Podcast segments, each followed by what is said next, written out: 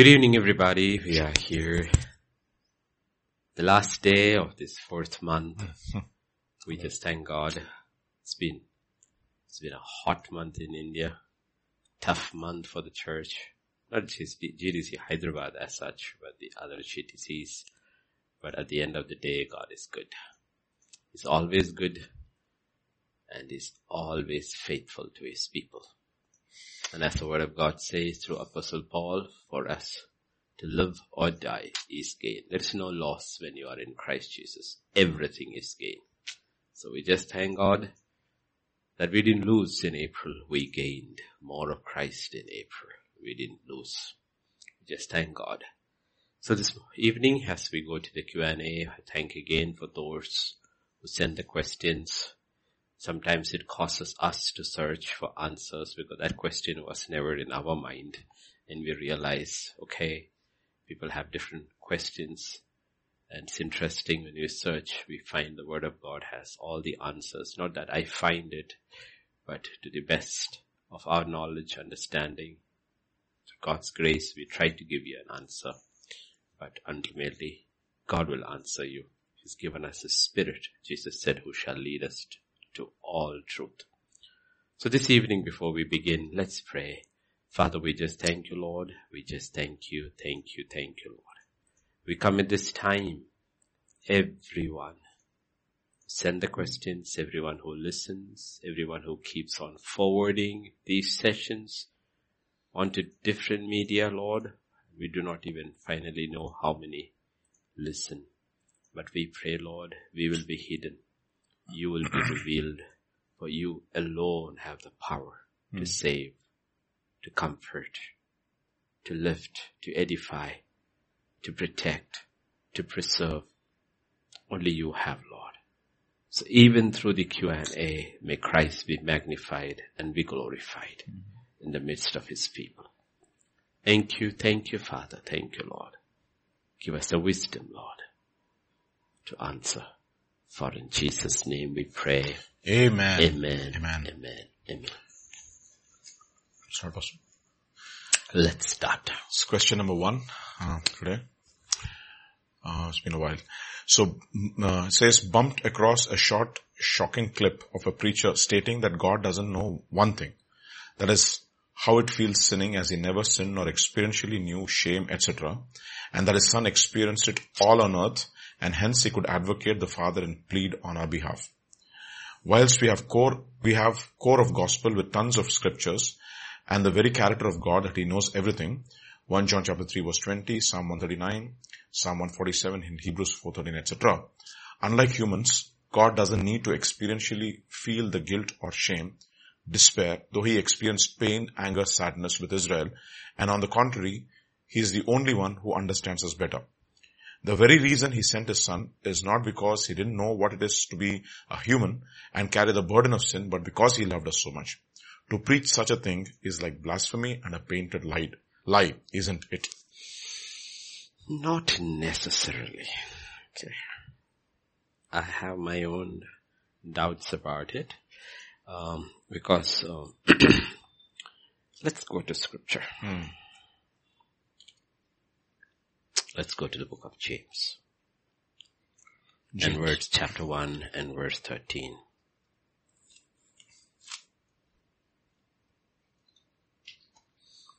Let no one say when he is tempted, I am tempted by God, for God cannot be tempted by evil, nor does He Himself tempt anyone. Hmm. Okay.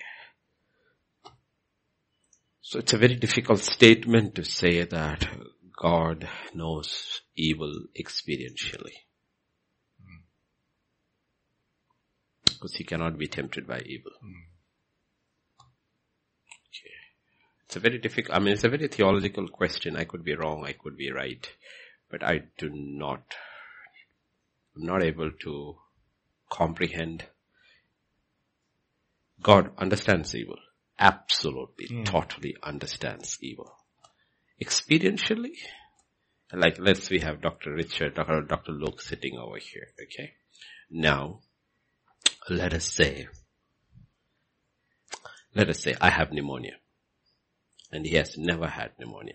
But he knows pneumonia better than me. Mm. He knows pneumonia better than me. My knowledge of pneumonia is experiential. His knowledge of pneumonia is medical. Mm. He knows pneumonia. He knows what causes it, what stages it can go to, how it needs to be treated, when it's to be treated. He knows it all. But his knowledge is not experiential. Mm. Yes. Okay, I want to put it across. I was just asking God. No, no, I didn't even know this question would come. Lord, give me an example, and then I saw Doctor Richard over there, and I know. So when we talk about evil, God knows everything about evil. But to say he experientially knows evil would be able to be saying that he has done evil. He has it. He cannot be tempted. The Bible says in James, he is not tempted. But Jesus was tempted. God is not tempted. Jesus was tempted. Jesus was tempted because he came in this body. Mm, yeah. mm. God is a spirit. Okay, so God was not tempted.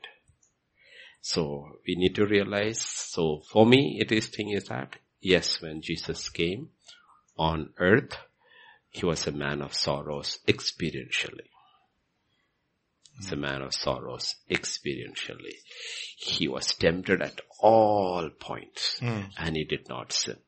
He knew what it was uh, to fail, the shame, the sorrow, the pain in this human body.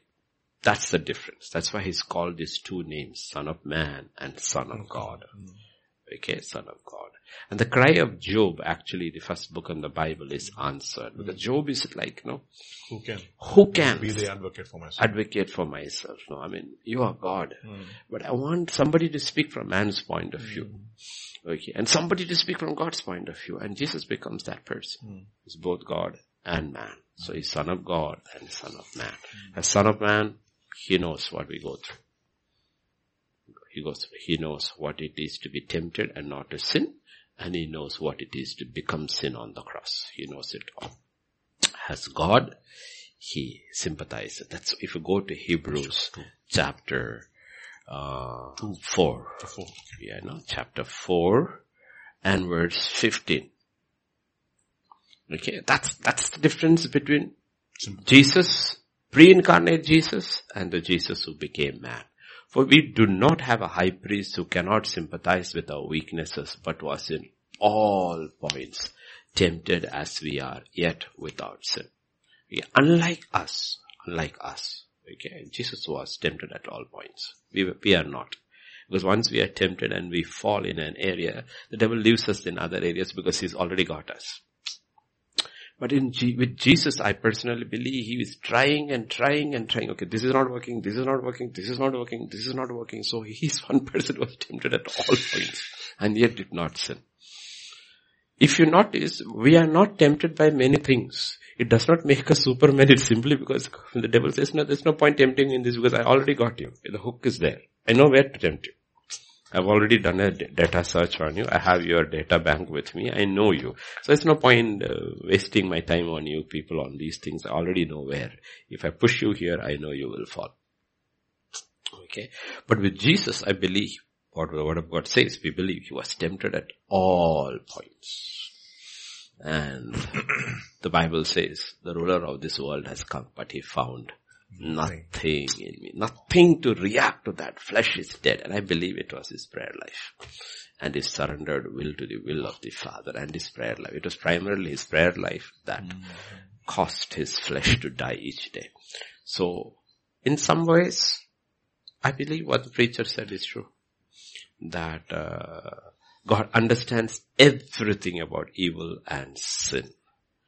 But to say that he experientially knows evil or sin, I think that is a blasphemy. Mm.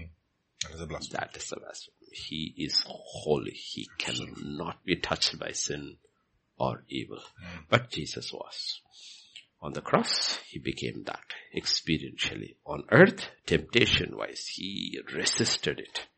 Resisted it. Okay, so on the cross, he became sin for man. So I don't think that was, I'm not saying that was the reason Jesus was sent, but one of the reasons, yes. That is what Hebrews four fifteen is talking about. Mm. One of the reasons he was sent is that you will never be able to tell Jesus you don't understand. Because you are looking in terms of a Hebrew high priest. Okay? Now a man comes with a particular set of sins and he wants to make an offering. That priest may not identify with his sin at all. Hmm. Because he may not have gone through that. Yes. But he's just doing the sacrifice for his sin without identifying with it. But with Christ, no. You can go with to him with any sin. He says, I understand. I was tempted in that point. But I did not sin. But I understand the power of temptation. Mm. I understand what you go through, the struggle you go through. So I sympathize with you. I understand you are weak. But you know what? You are forgiven.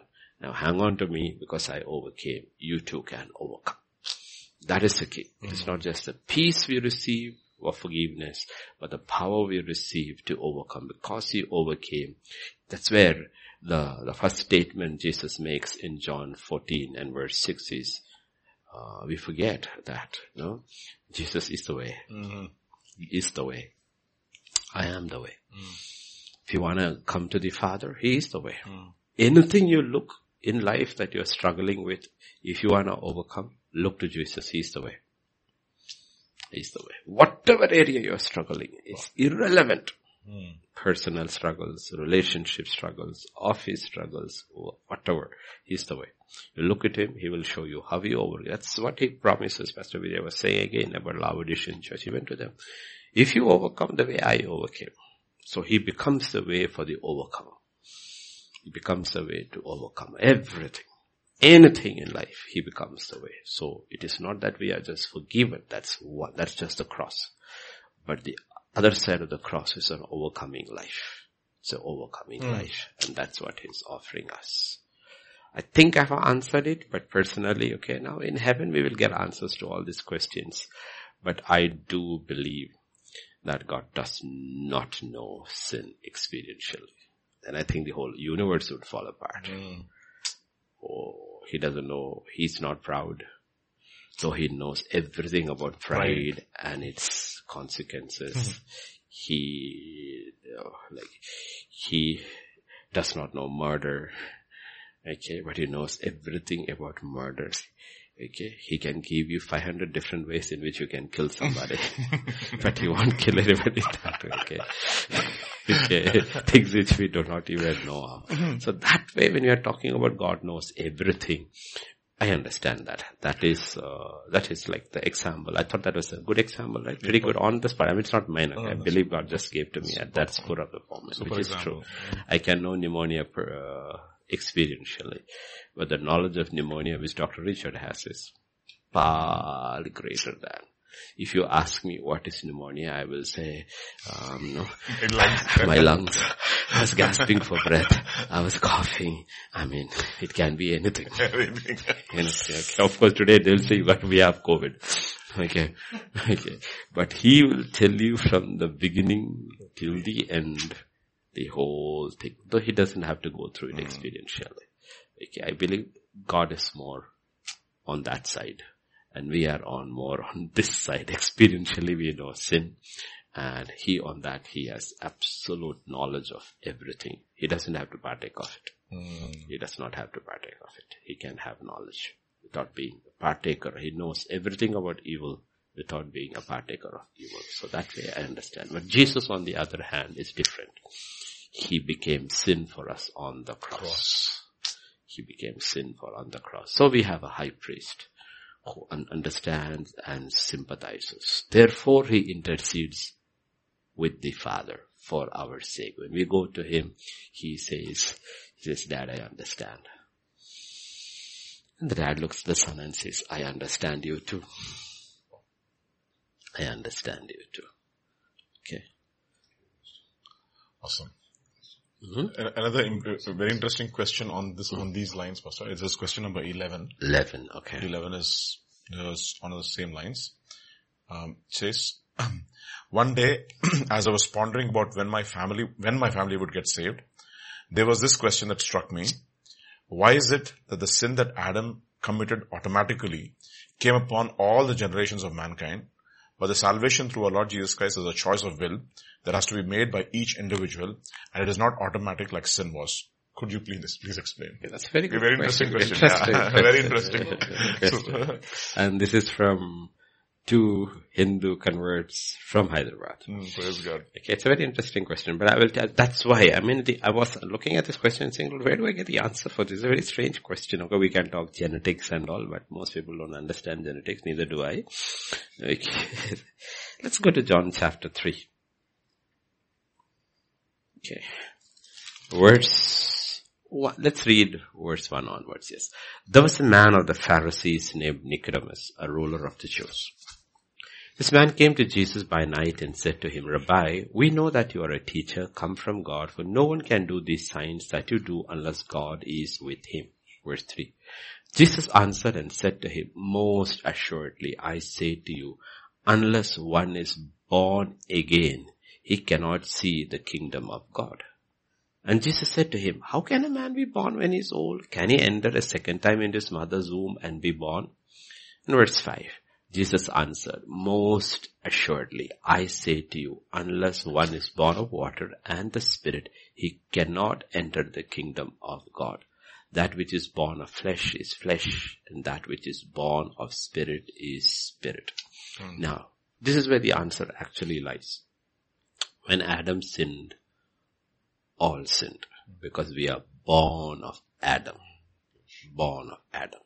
So if, so automatically everybody, that's where genetics comes in. Everybody comes in. Everybody was in Adam, and that nature of Adam, the fall. If Adam had not sinned, his sons would have been born without sin. Without sin. Okay. Without sin. Um, there are so many possibilities if Adam and Eve had not sinned. Let us say Adam and Eve did not sin and they had so many children. They were all without sin and they got married, but one couple among them sinned. So you have a line without sin and a line with sin. Okay, that is what Genesis six is talking about. One angelic group and one human group mixed and hybrids are forming. God, none of that things happened here. Adam sinned before they had any children. Children are born outside the garden. So in the garden, there are no children. Mm. So when Adam sinned, in him, everybody sinned. Okay, because we are all born of Adam. That nature is passed on. That nature is passed on. Okay, you cannot, I mean, you don't need rocket science to understand it. Pastor Vijay is here. Look at Abigail. Looks like him. Look at Emil. Looks like Jacinth. Samir is sitting here. Look at Joanna. Looks like Samir. Look at uh, M, uh, Aman. Aman. Looks like Reni. It's why it is those features. If outward features are carried, how much more inward also? Okay, it's being carried. Okay, so that is passed on. But here, so what happens is now you have you're already born in that nature. The only way out is that you have to be born again. Born again. Born again. That's what God is bringing. Again, birth is mentioned. Birth is mentioned. But in this case, it is not a man and a woman coming together. Now we go back to John chapter one. Again, okay. John chapter one. And we look at uh, where Jesus says about the birth. Okay.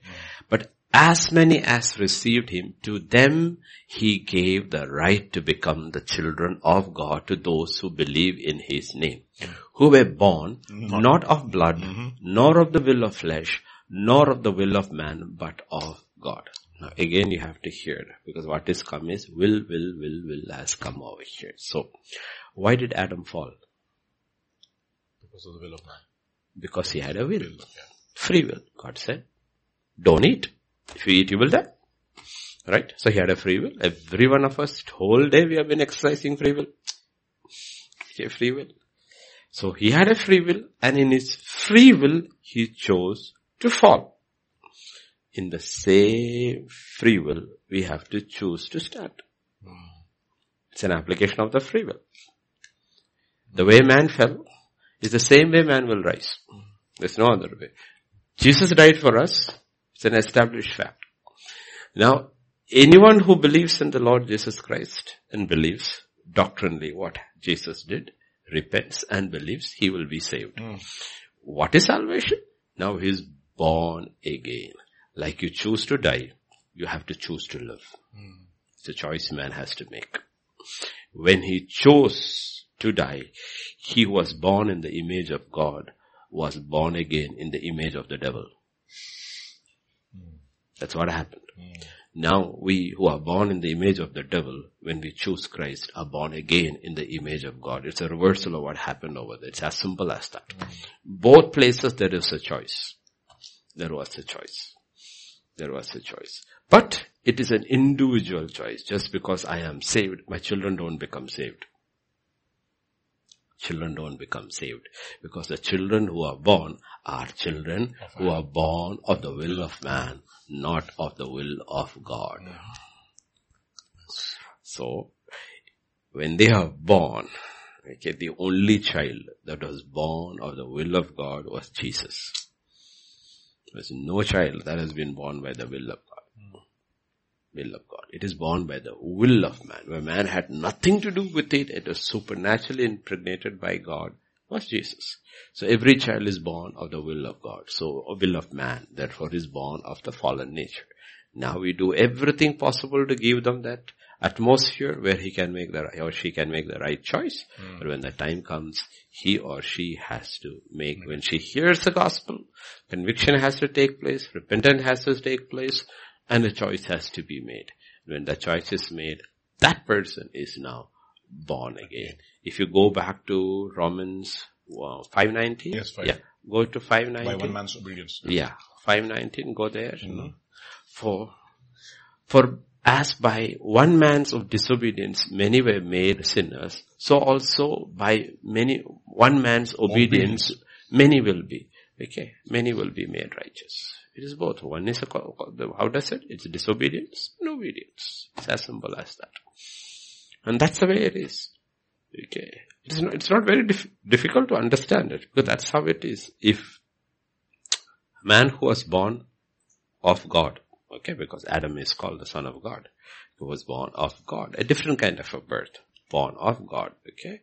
Angels are also born of God, a different kind of a birth. Okay, so angels are also, they were created differently from us. But if you look at parentage, the creator is the same. Okay? Creator is the same. But here, how did man fall? By choice. Choice. So how will man be born again? By choice. By choice. So and every person has to make that choice. Every person has to make that choice. You, you, my children are not automatically born again. Yeah. Cannot automatically, because they have that free will. They have to choose. That's why Jesus uses in uh, uh, John chapter three and verse three, he uses that term. You know, most assuredly I say to you, unless one is born again, one, first he cannot see the kingdom of God. And verse five, mm. he says he cannot enter the kingdom of God. Entering is a choice. Entering is a choice. You have to enter from one realm into another realm. You have a choice. You are already in, in, in this realm, the material realm, the physical realm. But if you want to enter into the kingdom of God, you have to make a choice. And when you make that choice, supernaturally the Spirit of God comes. One is the first choice. To make choice, you need information. Without information, you cannot make choices. The less information, the f- less choices you have. Mm. Okay, more information, more choices you can make. The information is the preaching of the gospel. And when you receive that gospel, the word of God says one is born of water. People will talk about baptism and all. I don't believe baptism mm-hmm. doesn't save anybody mm-hmm. in that way. Then the water has so much power. No, mm-hmm. I believe the water is the word, word of, God, of God. Because yes. Ephesians five twenty-six says washing of the water by the word. Mm-hmm. By the word. And... Uh, James one third eighteen yes. and First Peter one twenty one. Yes, one twenty one. Yes, yeah, one twenty one. Yeah. Having been born again, by His own will He brought us forth by the word of truth. Mm. We are born. One twenty one is even more clearer. Yes, First Peter one twenty one. No. Yes. Oh, to twenty three. Twenty three. Twenty three. Twenty three. Yeah. Yeah. Having been born again. Born again. Not a corruptible seed, but incorruptible. Why is the word seed used over there? Because the man's seed mm. is which gives birth to the child. So here that seed is used. There is a human seed and there is a divine seed. The word of God is incorruptible divine seed. It's really, it's really spiritual. It's really spiritual. We may think it is words. No, it is actually spiritual. It has the power to give birth. Big birth, something happens inside through the word of God, which lives and abides for ever. So that's how it takes place. Okay, that's what it takes place. So when Adam fell, all fell. When Jesus rose, all who were in the Lamb's Book of Life, which mm. was written even before the foundation of the world, all rose with him. We discover it in history. But all rose with him. Everybody who was elected by God. And that is God's knowledge. Oh, that is not fair. But God knows. He knows everyone who will hear and who will make their choices. And their names are already written. We are discovering. We are all part of Discovery Channel. Okay, we are all discovering on the way who are all saved. But actually God knows it all. Yes, Pastor Vijay. Pastor, there's another question um, on... on um Uh, wind, the blowing of the wind. I think it's, again, John Scott's chapter three only mentions this. This is question number twelve. Mm-hmm. Question number twelve. There is a saying in, in English, the grass is greener on this side. Or she says, whichever way the wind blows. You had a message, Bend to the Wind, on the sixth of November, twenty nineteen. Don't be barren, third of November, twenty nineteen. Barren is not bearing fruit. Bend to the wind. Would you say we need to do a constant checkup, the spiritual checkup? Heard the message, but I would like you to explain about barrenness and also bending to the wind. Go back to John chapter three. Yes. John chapter three. And coming down to verse, uh, uh, after five, verse six, seven, that's where it is. The wind, do not marvel that I said to you, you must be born again. The wind blows where it wishes, and you hear the sound of it, but cannot tell where it comes from and where it goes. So is everyone who is born of the Spirit. Now he is using the Holy Spirit hmm. as a type, no, as of the wind. Now we cannot control the wind. We can. The wind blows where it wishes. Okay, if you create a structure like this house, then we say, so I stop the wind. No, it just bypasses and goes on. Hallelujah. Exactly. Okay, that's why the Bible says, don't resist the Holy mm-hmm. Spirit. Okay, don't resist the Holy Spirit. It'll just bypass you and go. Okay. In the same way, where it, where it comes from, where it goes, we do not know. And uh, the word also is put across the same way. My word shall not go void. It will achieve the purpose for which it is being yeah, sent. Yeah. Even this word which you are speaking. Yeah. Okay, we speak. It's the word of God. We use the word of God to speak the word of God. But where it goes, nobody has any control over it. I cannot control it. Sammy has some kind of a control over there, but that is only in, no. The technology end. It's only technology end. But where it goes, what it does, nobody has any control over it. It's in God's hands. Wow. And it is its Spirit's hand. So the word and the Spirit go together. Always they work together. And it does its work. But when it comes, we have one choice. We either bend to the wind, or we'll be one day broken by the wind. He says, well, either you fall on the rock and be broken, or you'll be crushed by the rock one day. Wow. Okay. That is, that is anyway the end. Okay, there will be only two kinds of people ultimately. Those who fell on the rock and those on whom the rock fell. Wow. Ultimately, there is only two kinds of people. So, but the thing is that, let's first come, because it's the first, it's about the bending. Keep bending to the Spirit. Okay, the problem is the more you resist, uh, the harder your heart becomes. Mm. Okay, this is uh, Genesis chapter six. And verse three. Spirit shall not strive. Okay. Chapter six, verse three. And the Lord said, my spirit shall not strive with man forever, for is indeed flesh. So what is God saying? That means God is speaking in that generation. There is an Enoch. There is a Methuselah. God is speaking, and they had the most stunning symbol of all. A man just disappeared. Just disappeared. And he was the one man who was different in their group. They knew that man was different because he walked with God. When it say he walked with God and was taken alone, that means nobody walked with him. Not that he was an unfriendly guy, but nobody wanted to walk with him. But he walked with God and he's gone. So they have all these pictures. They have all these pictures. And there is another man who is building an ark. And he's doing all, the, I mean, their eyes crazy stuff. But things are happening. But the thing is that, you know what? The spirit will not strive with man forever. Strive. Okay. That is why this, uh, the Holy Spirit is the person with whom so many titles are associated or types are associated. He is oil, he is fire, he is wind. And wind is, or breath is the most common, ruah. Right? Breath. Okay. Now, if you're using as a breath, if you are, if you have been, Doctor Richard and I have been, I as a pastor, Doctor Richard as a doctor, has been beside dying people. What happens with dying people? Their breathing gets slower and slower and slower and slower and slower. Okay? And then finally they stop breathing. After some time, what happens? Rigor mortis sets in. The body becomes hard. Okay. That's basically what happens. The spirit stops striving, striving, striving, striving, striving, striving, stops striving. And you know what? The rigor mortis sets in. Bah. Oh. Spiritual rigor, rigor mortis, mortis sets in. Now you are resistant to the word of God. Mm. Not only you are. You are hardened to the word of God. The word of God has no effect on you anymore. No effect on you. You can go to the next stage where you become an enemy of the gospel. Enemy of the gospel. Okay. So that's the wind side. So whatever happens, whatever happens, keep bending to the Spirit.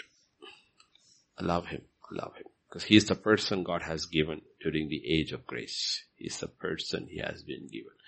Whether in good times or bad times or tribulation times, listen to the Spirit of God. Hmm. Okay, Spirit of God. Listen to Him. Be led by Him. Let Him be the one who leads you. Let Him be the one who comforts you. Let Him be your guide. Let Him be everything. That's the key. The key is the Holy Spirit. Because you need to realize, once the Holy Spirit has gone, you are done. No, you are done. Okay. Like, uh, like with, uh, prof, um, King Saul. Saul, yeah. Yep. Once the Holy Spirit is gone, he's gone. Rigor mortis. After that, rigor mortis sets in. See, rigor mortis, if you ask Doctor Richard, it takes five to six hours. Yeah, roughly. Doesn't set in immediately. If you touch the body, the body is still, still warm. warm. Yep. Still warm. But after a period of, the person is dead. Person is dead. The body is still warm. Rigor mortis hasn't set in. After a few, five, six hours, it comes in. And then again it goes. It, right? It goes again. That rigor mortis goes. Does it go? It goes, yeah. I'm using my knowledge from Perry Mason, okay? Perry Mason was the all-crime advocate, okay? So that's where I first read rigor mortis. And uh, you know what happens? Which is true. Saul is still sitting on the throne. Okay. Nobody knows the Spirit has left. Bah. It's Nobody else. He's still sitting on the throne. And sometimes he's good, sometimes he's bad. Good and bad, good and bad, bad, little good, more bad, little good, more bad, more bad, more bad, more bad, more bad, more bad. Finally he goes down. Okay. That is what we are talking about. Okay. I am not somebody who prescribes to unsaved, always saved. Yeah, you may get mad at me, but I look into the word of God. Yes. Can you have eternal security? Absolutely. If you do these, these, these, continue in these, these things and continue in this thing, you can be eternally secure. Okay. Can be eternally secure. But if you don't do any of this thing, you can be eternally insecure. Okay. I mean, my fundamental issue, why, why this is important, because you know what, it's all connected with the Holy Spirit. Okay. Because we, I had somebody ask me this question again, and he said, you know, I said, it's got to do with doctrine. If somebody, he said, I showed everything from scripture, which Pastor you had shown and taught and everything, but he refuses to believe. See, if you won't believe scripture, it's because, yes, the Bible says, no one can pluck you from the Father's hand. I understand that. But can you get out of your father's hand? No one else can. Hmm. Okay. Because this is, this is the whole thing about free will. If you are saved and you can never be unsaved, then where is my free will gone? Where is my free will gone? I understand in eternity, there is no devil, there is no sin, there is no corruption, there is nothing else. So there is nothing there to tempt us, that we will even fall. We are away from the presence of sin altogether. Okay. There's no temptation in heaven at all. There's no presence. And okay. And the, and the reason also is because we are there absolutely in the presence of God. All things have been made new. But here the issue is that the Bible does really say that uh, your name can be blotted from the book of life. It okay. tells one of the churches. No, does not. So that is where we have to be very, very careful about it. Okay, because His Spirit will not strive with us for too long. Okay. Though I would say that if you are genuinely saved, it's very difficult to be lost. Mm. Not an easy thing to get lost, if you're genuinely saved. But my all, my issue is that, in my own personal experience of all these years of ministry, is that I always, when I meet people, I always wonder, are they really saved? Because saved people be, behave differently. You always know the difference between a living man and a dead man. You know, it's always a difference. That is, some, I mean, salvation is a radical thing. It's a radical thing. I don't see anywhere in the Bible where salvation took place and it was not radical. It's a very radical thing. Okay, it's a very radical thing. Okay, though everything may not have changed experientially, but positionally everything has changed. Yeah. Everything has changed. Okay, everything has changed. But a lot of people, I personally believe for them, salvation, this accepting the Jesus is just an insurance policy.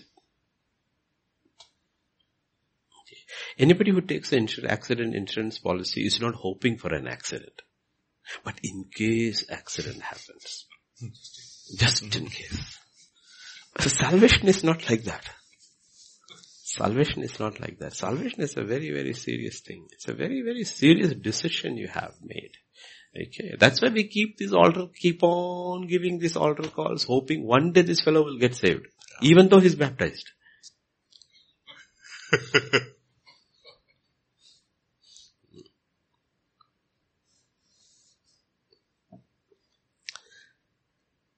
I don't think if you are born of the Spirit, you cannot know it. Yeah. Cannot know it. You cannot know it. But you think you are born in the Spirit, then you're just thinking. Mm. Okay. You're thinking. Okay. And uh, if you're born in the body and you can die, if certain conditions are not men, met to sustain life, in the same token, if you use an example, if you're born of the Spirit, conditions have to be met for you to grow. Even the Christ Jesus waxed strong in the Spirit. He was born in the Spirit. Conditions were met. If those conditions are not met, I believe those who were born of the Spirit also can die. Yeah. The Spirit will just leave. So conditions have to be met. Okay. I mean, that's my take. If I am wrong, Lord, forgive me that day. I'm not trying to make people insecure. On the other hand, we are trying to make people sure. secure. Absolutely. So that's one thing. Even if you are not sure about anything in this life, you are wrong doctrinally about everything else. You are wrong about salvation. Okay. You do not have time to correct it. You do not have to, time to correct it. Okay. One thing about the, I mean, if you have, if you want to have a management class, because Sammy just finished his management exam today. I was telling Sammy, what management exam? We can teach them management principles of the kingdom. They'll blow their minds and heads off. How do we manage? We do not.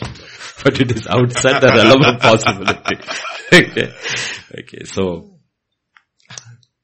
if you have a management class of two people sitting about, about managing life, One is man called a rich man. No name. Another is a man called Lazarus. He has a name. But he's a beggar. Sitting at the gate with the dogs, eating scraps. And the dog's leg is sore. He has no medicine even to buy ointment. Somebody would even give him a spoonful of oil or wine to put it. So dogs are his solace. His nurses. He's got personal nurses, okay, which are the dogs. Here are two people. So let us say, when it comes to education, which came to financial decisions, every other decision, Lazarus went wrong. Yeah. Every other decision, rich man was right. Lazarus was right in one decision, which is connected with salvation. The rich man was wrong in one decision, which is connected with salvation. Ultimately, in eternity, only one decision matters. Only one decision matters, okay? So it does not matter how many right decisions you made on earth. Only one thing will matter. Do you know Jesus?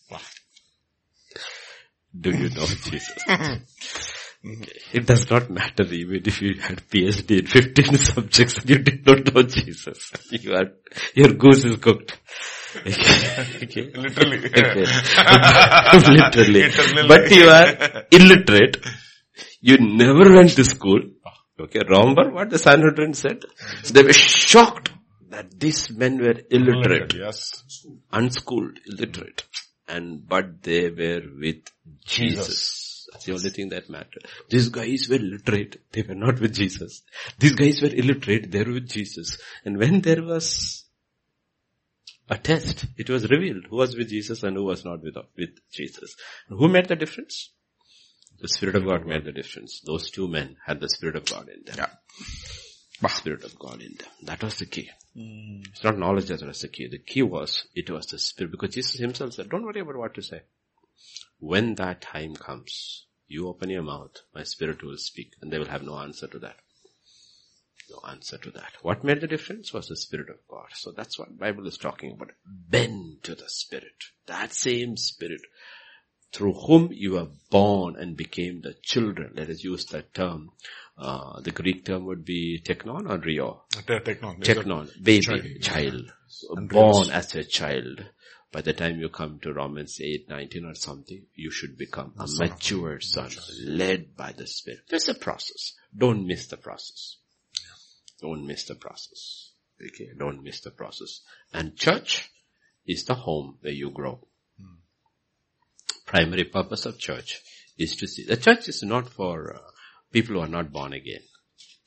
Okay, so for not born again. Okay, not bad. Sammy, just check. Uh, Ma is calling. Okay, she shouldn't be calling me now unless it is. Very rarely does she call me. No, no, let me see. There was a text unless she was pocketed. What happened? Okay. Mm. She's typing. Because my wife doesn't pocket dial. But unless it is, I hope it is. Okay. Oh, no? So, keep on bending with the Spirit. Because the problem with the Spirit is that Spirit is very gentle. Spirit is very, very gentle.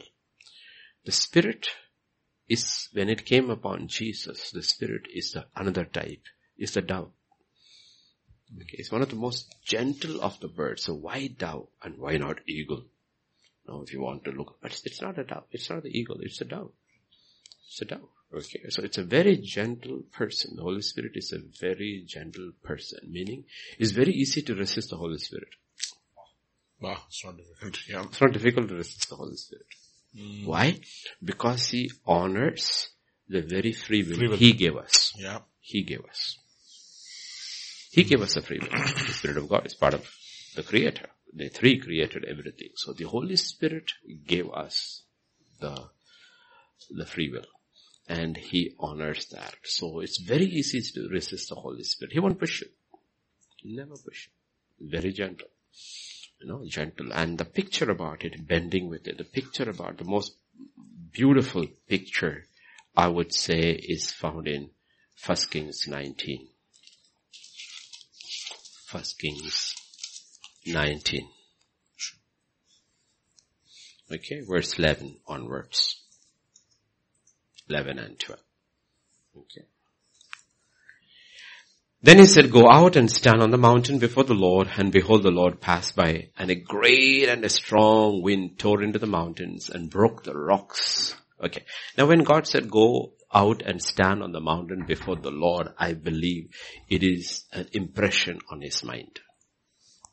Okay, impression. God speaks through different ways. Yeah, yeah. This thought comes into his mind and he goes, "Behold, the Lord passed by. A great and a strong wind tore into the mountains, broke the rocks in pieces before the Lord. But the Lord was not in the wind. And after the wind, an earthquake. But the Lord was not in the earthquake." Mm. Yeah, next, next verse. verse. "And after the earthquake, a fire. But the Lord was not in the fire. And after the fire, a still, still small. small voice." The word of God says, verse thirteen, "When he heard the voice, he came out." He came out. He came out. Everything okay, Sammy? Okay. Technical problem. Is it a technical problem?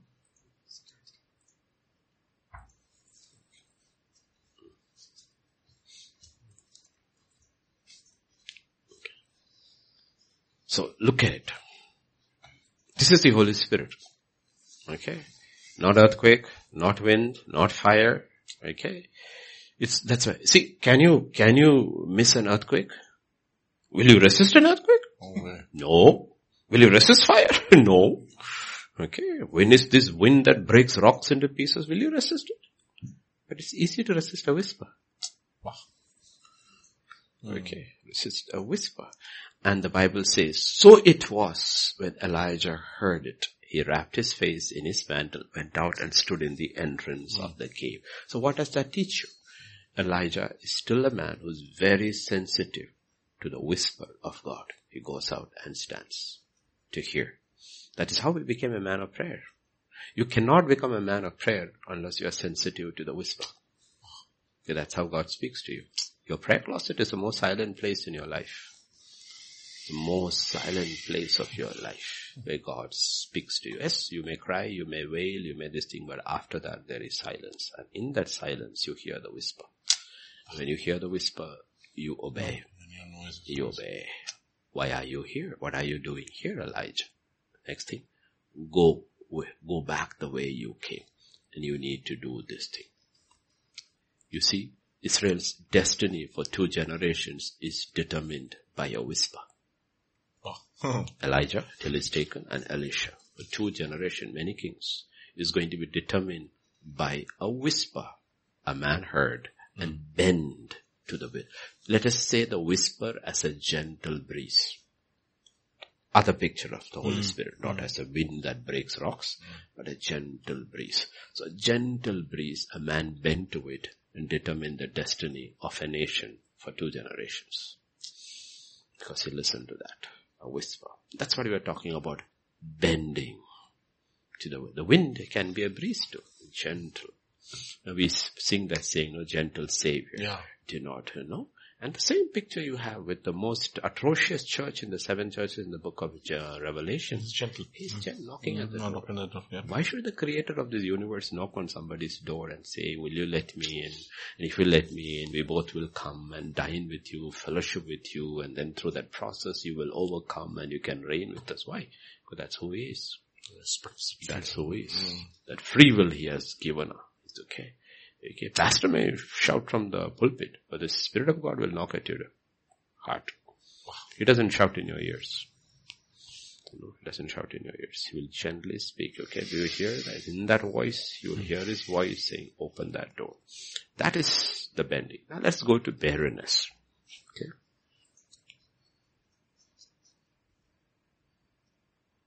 Okay. Okay. Then you have barrenness. Now, barrenness is a spiritual condition. Okay. There are two parts of barrenness. Please understand, there are two parts of barrenness. And we have to be very careful that we don't confuse one with the other and think both are the same. Two parts of barrenness.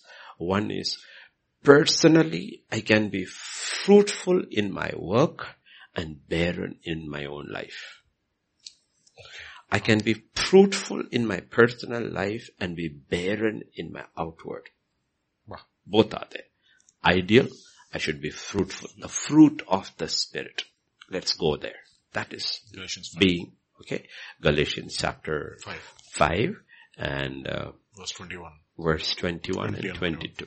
Okay, twenty-one onwards. But the fruit of the Spirit is, a man can be very loving, joyful, peaceful, long-suffering, kind, goodness, faithfulness, gentleness, self-control.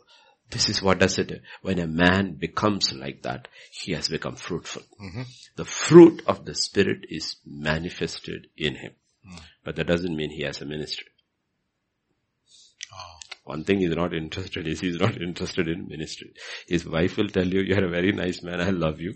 His children say, daddy is the best daddy in the world. But other than that, he's engrossed in his work. Workplace also, he is very loving, very joyful, very peaceful, this thing. But God can't use him to reach anybody. That is something which he won't do. There also is exp- is yeah. exercise, he's exercising his will, right? He is exercising his, his will. will. Mm-hmm. Exercising his will. On the other hand, there is another man. He is very fruitful in the ministry. He can bring people just like anybody. He's got his gifts and he uses his gifts like no man's business and brings tons of people in the kingdom of God. But the problem is his wife can't stand up. And children, when the bell rings, go silent. The house is like a morgue. Okay. Lord. And he must have just come back after bringing fifteen people into the kingdom. But when he gets in, in him there is no fruit. Wow. Okay. So this is the difference. There has to be, it's like, you know, you need two wings for a bird to fly. Wow. Okay. One is the fruit of the Spirit. The other is the gift of the spirits. And this is how it should be ideally be used. Mm. Ideally be used. Okay. So you can be very fruitful in the vineyard and be barren in your personal life. Very fruitful in your personal life and be barren. But if you go to Second Peter chapter one and verse five onwards, we will, the, the balance over there. Mm. For all, but also for this very reason, giving all diligence, add to your faith virtue, mm. to virtue knowledge, to knowledge self-control, to self-control perseverance, to perseverance godliness, to godliness, brotherly kindness, to brotherly kindness, love. For, and for if these things are yours, not enough, and abound, meaning you have to keep working on it, you will be neither barren nor unfruitful in the knowledge of our Lord Jesus Christ. Yep. To keep on adding to these things, you know what? You will not be barren or unfruitful. Your personal life, because your brotherly kindness is commandment number two. Commandment number, love God with all your heart. Commandment number two, you will start having an impact on the lives on the others. Yes, yes, yes. It will start and bringing will people fruit. into the mm. kingdom. You will start bearing fruit. It will happen. The power of the life of God will start flowing from you. You won't be just a silent witness. You will be, you become an active witness. So both are there. You have a testimony in your personal life and you have a, the life of God flowing through you. That's what Jesus said. Reverse of living. These are two, two parts of, uh, of the Holy Spirit. All put across and in, always in terms of the Holy Spirit. Please remember, without the Holy Spirit, you will not have these things. But the Holy Spirit works two different ways. John chapter four. Hmm? And verse fourteen.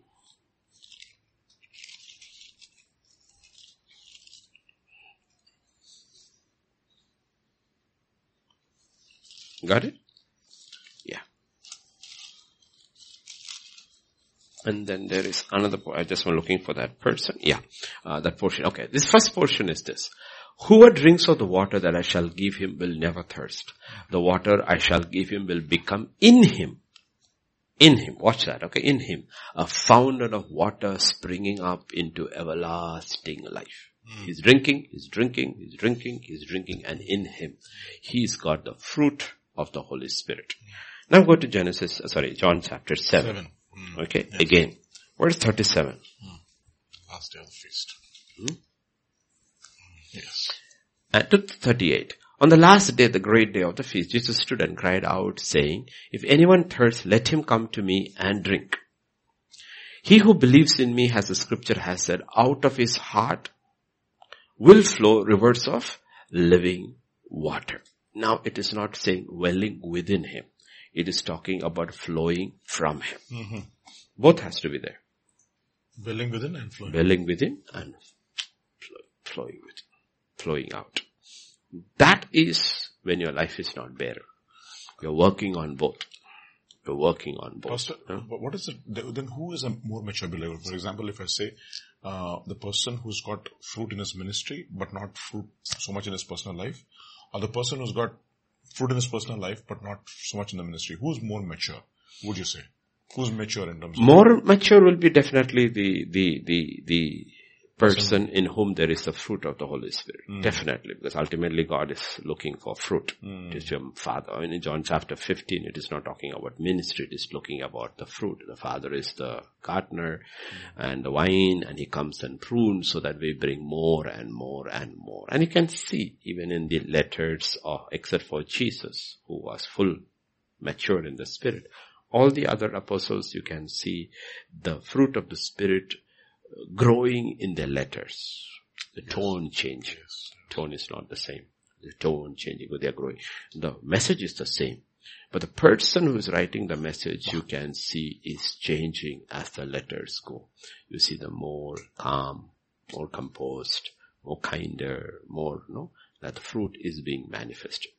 Okay. But you will also see, uh, like let us take the example of either Paul or uh, John. On one side, the fruit of the Holy Spirit is growing in them. On the other side, their ministry is being curtailed. Oh. Oh. Okay. You cannot. See, there are no mathematics with Parameters, this. Parameters, yes. Yes, okay. yes, yes. No mathematics with it. Mm. Okay. Mm. Even as the fruit of the Spirit is increasing with them, their uh, lesser and lesser, lesser, and lesser and opportunities they are getting mm. to preach. Basically, for me, this is the way I look at it. Basically, God is now shutting them down to preserve what is so powerful for the coming generations. Wow. So they are right. They are not preaching like before. Super, super. They are writing. Okay. So I believe today what he's doing is that with men of God is that look to those men of God who've been there for years and growing old. Listen to their messages now. Mm. To their messages now, because that is some total of their life. How the fruit of the Holy Spirit is wow. being manifested in them. And if you look at them when they were young, they were very less. Many of them were sons of thunder. But now they are sons of God. Literal sons of God. um, you will see, no? And that's what I think God is doing with, that's, that's, that's the way I think he does. Even if you look at Jesus, the prime example. If you look at Jesus and his gospels, is going, preaching, preaching, preaching, preaching, preaching, preaching. I mean, he preached to the crowds, he preached to the disciples, he preached in the towns, he preached in the villages. It's all there in the Bible, he preached. Okay. And then he comes to the end of his life. And John eleven onwards, bah, he preaches. Superb, superb. Mm. Okay. eleven thirty-one, Judas is out. out. Then he takes a different tangent mm. altogether. By the time you come to John seventeen, eighteen, gold preaching is over. Yeah. But you look at that, mm. what he preached at the end of his life. Only that is recorded. Ah, mm.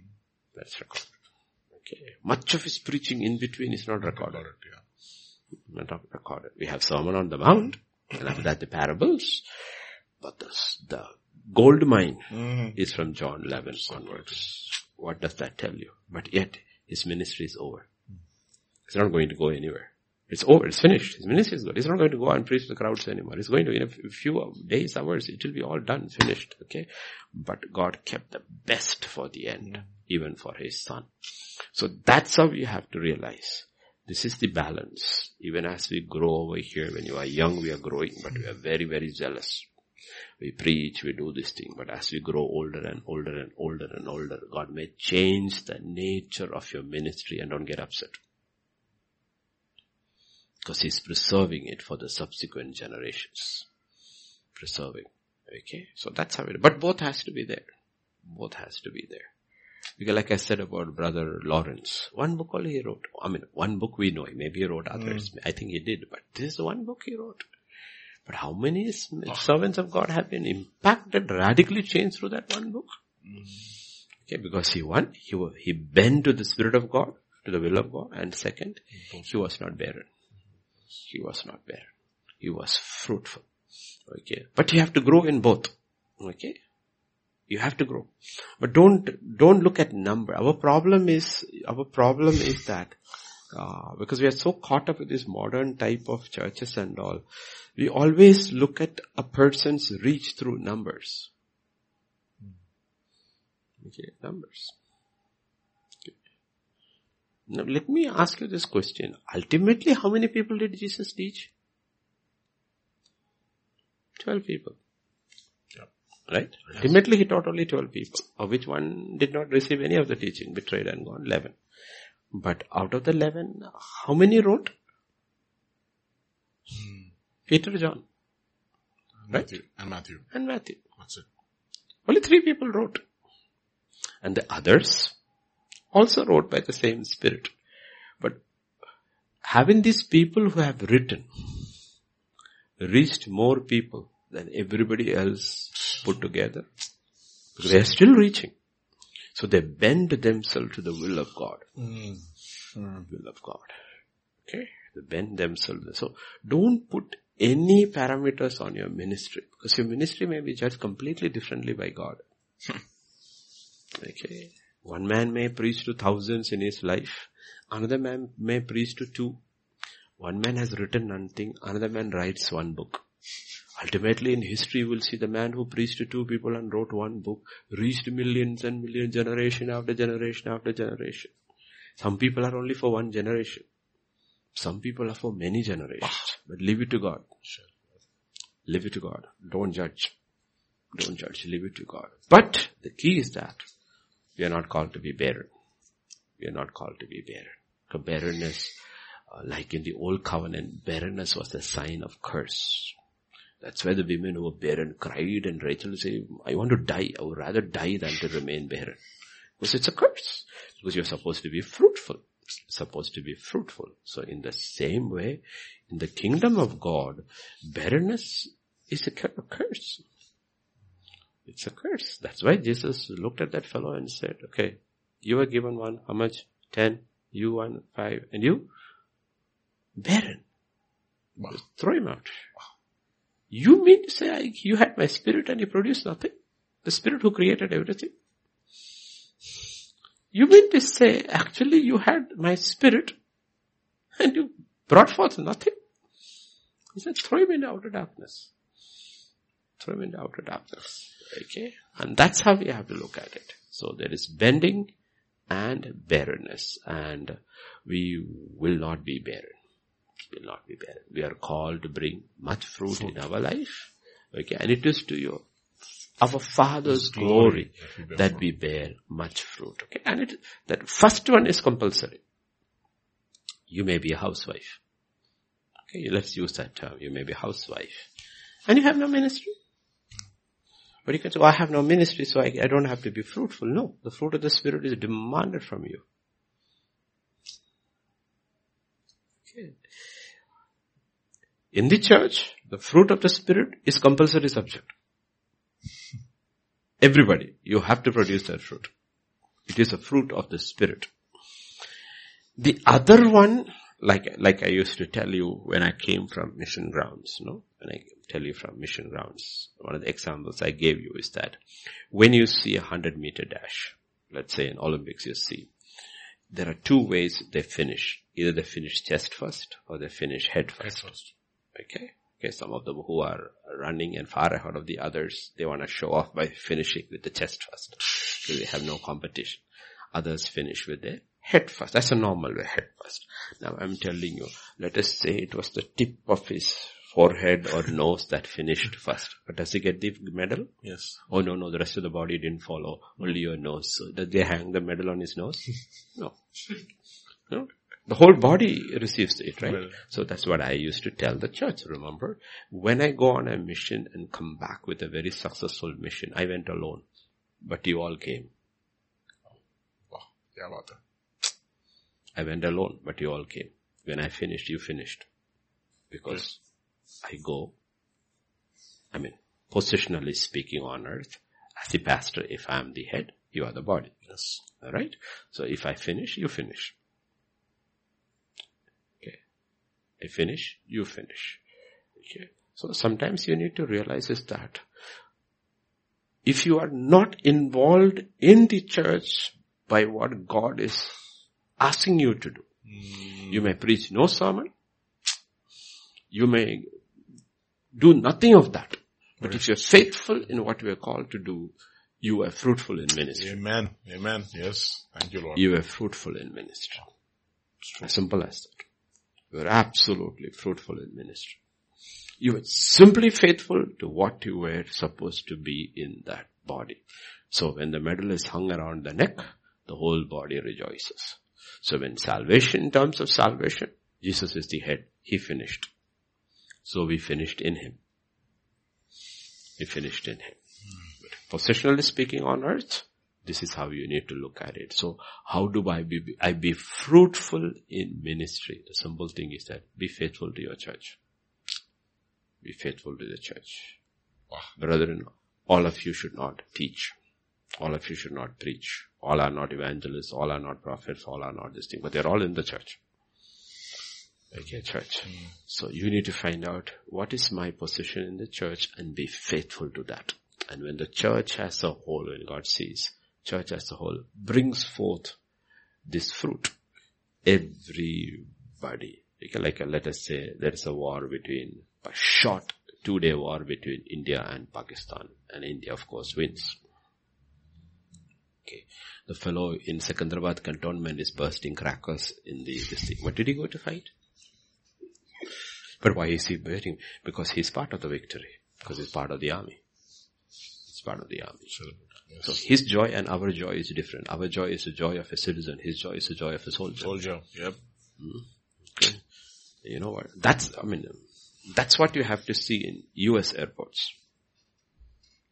U S is a country, I mean, it's going down sadly because of this crazy administration. But if you see in U S airports, when these troops who are returning from Iraq and Afghanistan, and then they're coming back and they have landed and they're in the uniform, you have to see the pictures or the videos. The people stand and they clap. Yeah, yep, they yep. clap for them. Why? Because you represented yeah. us over there. We are all part of the same team. We are not part of two teams. Okay. So that's how you have to look at it. And that is where you will not be barren. You will not be barren. So there is spiritual fruitfulness in your personal life and fruitfulness in the ministry. Simple thing is that be active in your church. Whatever you are told to do, do it. Just do it. Just do it. It comes from, starts by coming to church before time. Not after church begins. What can you tell them? Please close the door softly.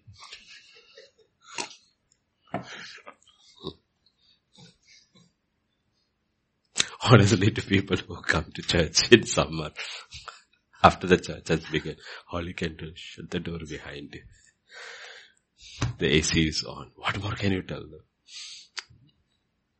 That's all. Yes, Pastor Vijay. Oh. Okay, these are lessons. Okay, these are lessons. Also, there's another question which uh, has to be tackled for a while. This is uh, question number uh, six. Um, it's a question on a judge and a king. Um, what is the difference between a judge and a king in those times? This is referring to the people asking for Saul as king. So what exactly in the mind of the people, what was in the mind of the people when they asked for a king? See, uh, primarily, if you if you look at the book of Judges, uh, the book of the Judges, that's where the judges actually come. The judge was basically a judge. Basically, a judge. Meaning, he didn't rule like a king's ruled. Mm-hmm. He did not have that sovereign authority. He did not have. People came, see, honestly, let me ask you this question. Does the government really rule us? No. No. no. We rule ourselves. Yeah. We don't need the government. See, If you got the law in your heart, you don't need a government. Mm-hmm. You don't need a government. The, see, the Bible, Paul tells in uh, Titus, I think, right. the law is for the, yeah, First Timothy chapter one. The law is for the lawless. Yeah, the law is for the lawless. Um, the law-abiding ones, those who know the law, and it's in their hearts. They don't need the law. You don't have to tell them. Okay, so they don't need a king. They don't need a king. They just need a judge. Meaning, what does a judge do? The primary job of the judge is to interpret the law. Yeah. Okay. This one says, Samir says, this is how I look at it. Pastor Vijay says, no, this is how I look at it. So you go to a judge. Meaning they have a conflict. Go to the judge. And the judge says, this is what the law says. He says, but I think this is what the law says. He says, but I think this is what. But ultimately he says, this is what the law says. Yes. And there's a resolution. Mm. So Israel basically at that time only needed a judge. Mm. But other nations had kings. So they wanted a king. They wanted a king. God says, I wanted to give you a king also, but I don't want you to give you a king like other kings. Other kings. I want to give you a king. Because that's why I told Saul, they did not reject no, Samuel, they did not reject you. Don't get upset. They rejected me. Rejected me. Okay. So we need to realize in eternity it will be like that. We'll have the law in our hearts. Jesus will be king. But he doesn't have to rule over anybody. Yeah. He doesn't have to rule over anybody. Because everybody will be self-governed. There will be no conflict, absolute peace, atmosphere of love, peace, kindness, everything. Absolutely. No traffic cops, no batons, no lathi charge, no tear gas, no guns. Nothing will be needed. Not during the thousand-year rule. He rules with a scepter of iron. Because, still because all the creepy crawly. Th- I mean, the, see, there are there are people who came through the tribulation and reached heaven. There are people who came through tribulation and survived and living on earth. So, what hardened people they must be! Wow. They are not ordinary people. There's one set of people who will escape every plague and come through. They have to be ruled with us. They have to be ruled with a scepter of iron. And the saints have to be ruled. Yet, they will marry. They will produce progeny. This progeny won't die young. Even the youngest will be one hundred years old. And they won't get saved easily. That is why we are being trained with patience and endurance and kindness and perseverance in our own lives. Because you have to rule over these people who will not bend easily. So you have to use the stick on one side and the carrot on another side. These fellows won't die also easily. So God says, do you know what you need to rule over these people? The patience of Noah. one hundred twenty years preaching, nobody gets saved. But still preaching the same message, not changing. Wow. Okay. Now we need to understand, when God tells us certain things, we need to understand, you, why should I need all these things to overcome? Because overcomes rule. So why should I need all this in the millennium realm? Isn't we perfect? He said, don't, have you ever read your Bible? That are not the kind of people, these are not ordinary people who survived tribulation. I mean, what kind of people this must be to survive tribulation? What kind of people should be these people that you live under thousand years of Jesus' rule and then listen to the devil and go after Jesus? What kind of people must be? I can understand people. We are called to live by faith and not by sight. But live by sight under Jesus. Mm. Thousand years. Satan is locked up, but the minute Satan is released, he is able to turn all of them against Jesus, almost everybody against Jesus. What kind of people? Oh, that's a mystery. Of it's a mystery of iniquity. Mystery of, mm. mystery of lawlessness. So that is where we need to realize. That's what the Bible is talking about. So coming back to the question, you know. So a judge is basically, his job is to interpret the law. Interpret the law. This is what justice is. And when you apply justice, what do you get? Righteousness. Righteousness. But the king is not that. The king is different. The king rules. The king governs. Yeah. I believe, I believe, I mean, you have to go through it. The book of Judges, or the, the, the beginning when Israel uh, got in, and it, America was more like that. They had small little towns, small little places, and they were practically self-governed. Local government. The federal government never interfered. Rarely. That was the entire idea. Small government. Small government, yes. Small. Where did the federal government invent?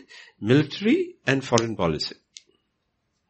Gave you a completely free environment. You make your own laws in your town, live by your laws, and keep your laws. So that is why you look at their, their judges are elected, their police chief is elected, everybody prosecutor is elected, everybody is elected, and cities have their own laws.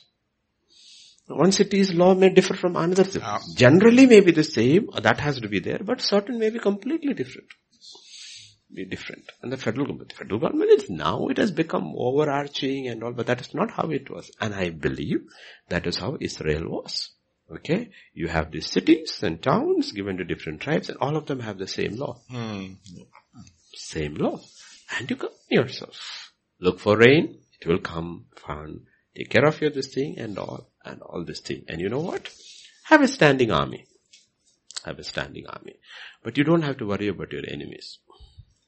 You do what God tells you to do. God will fight for you. You don't have to worry about your enemies overpowering you. They cannot overpower you. All you need to is see to that God is with you. Hmm. So when you have any issues, go to the judge. The judge will do it. I believe that was a more kind of the elders, the leaders, the tribals, heads were the patriarchs. The father ruled the house. The patriarch ruled the clan. Hmm. It was the way it was run. Okay. So you didn't need a king. You didn't need a king. Okay. It was more like the founding fathers had the idea about America being a nation. Yet there was the military. If there was war, the, the judges led them, if you want to put it. Joshua led them. He was not a king. He was a judge. He was not a king, he was a judge. Yep. And he was in the in the type of a judge, not in the type of a king. But they wanted a king. But the problem was, see the difference between the judge and the king is that the judge also had to work and take care of his own family. Yeah. But he said, if you get a king, wow, this is what he will do to you. Wow. Your sons and daughters, he will tax you out of this world. This is what will happen. Okay, but you want a king. The king will ultimately come. He says, yeah, I know you people. You will ask for a king. I'll give you a king. But okay, I'll give you rules for the king also. Let him have this book of the law, personal copy. Let him not do this thing. One, horses, multiply wives. Silver and gold. And silver and gold. Let him not. Because you know what, what happens.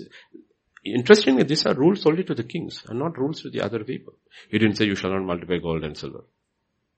He didn't tell the people, but he told the king, don't do that. He didn't tell the ordinary person, you cannot have too many horses. He only told the king. He didn't tell people, don't marry more than one, because you will see many of them had more than one wife. He only told the king. Why? Because you are a king. And you represent me to them, and you have to be entirely dependent upon me. Don't depend on gold. Do you know why in the Middle Ages, the Catholic Church and the Christians and all, all of them hated the Jews? Yes, because the kings had to borrow money from the Jews to conduct wars. The Jews were filthy rich. That's how Merchant of Venice, Shylock and all these the things come. All these characters are all Jews, and the Jews had money. Kings go to war, soldiers have to be paid, soldiers are mercenaries. Where do you borrow money from? You have to borrow money from the Jews. So they hated the Jews, but they loved their money. Okay. Yeah, even okay. The same thing God is saying, you know what? Don't multiply gold and silver. Don't multiply, because you will start relying on this and rely, and don't multiply wives. What will happen? They, you, you will not have one mind. They will turn your mind and heart away. You cannot be. As a king, you need to be focused. Okay. So he put in the rider also over there. Okay, so that's how it works. If you look into the law, and the difference between a judge and a king was that. But for us, Christ, he is our king, he is our judge, he is our priest, mm. he is our prophet, he is our everything. He is our everything. Yes, now we go to the next question. Yes, Pastor we'll, Vijay. We'll go to the next question, Pastor. Mm-hmm. This uh, question number seven is a personal question, uh, husband and wife question. Uh, None of us easily admits we have wronged each other. God will give me a signal of guilt to help me recognize where I have wronged my husband. Jesus warned in Matthew chapter five, failure to care for our side of the offense in a conflict is highly dangerous. Would you agree when we do not attend to sin in our lives, we become vulnerable to the enemy's attack in that area? I mean, families, families are destroyed by this one thing alone. Families are destroyed. Okay. Absolutely destroyed. I mean, I'm telling you honestly, if you don't deal with this, you will never fulfill God's purpose in your life. You are, like we, like when horses were captured in a war in Israel, they were told hamstring. Yeah, that's the tendon. After that, the horses cannot run. If they cannot run, they're useless for battle. And most families get ham, um, most Christians get hamstrung in their homes. And God cannot use them. Cannot use them. I'm telling you seriously, cannot use them. And that's where we need to realize. And the, the, the, the issue over here is that it's easier to take a city, the Word of God says, than a brother who is offended. So it's easier to conquer a city than to a wife or husband who is offended. And this is where one has to be very, very, very, very careful, okay? Because you have to deal with these things. The problem is, and, and Jesus puts it across, okay? I'm telling you, Jesus puts it very, very, this is, it, because Jesus was, we don't have to go up to study psychology. It's all there in the Bible. Turn to John, John, Judges chapter. I think it is yesterday's reading, it was there, mm. no? Chapter, um, Matthew seven, not Judges, sorry. Matthew seven and verse one to five. one to five. Judge not that you be not judged. For with what judgment you judge, you will be judged. And with the measure you use, it will be measured back to you. Why do you look at the speck in your brother's eye, but do not consider the plank in your own eye? How can you say to your brother, let me remove the speck from your eye, and look, a plank is in your own eye? Okay. Hypocrite, first remove the plank from your own eye and you will see clearly to remove the speck from your brother's eye. So let's go from verse three onwards. Okay. Yeah, three onwards. Three. Same thing, yeah. Yeah. Let me change the adjectives or the pronouns or nouns a little here.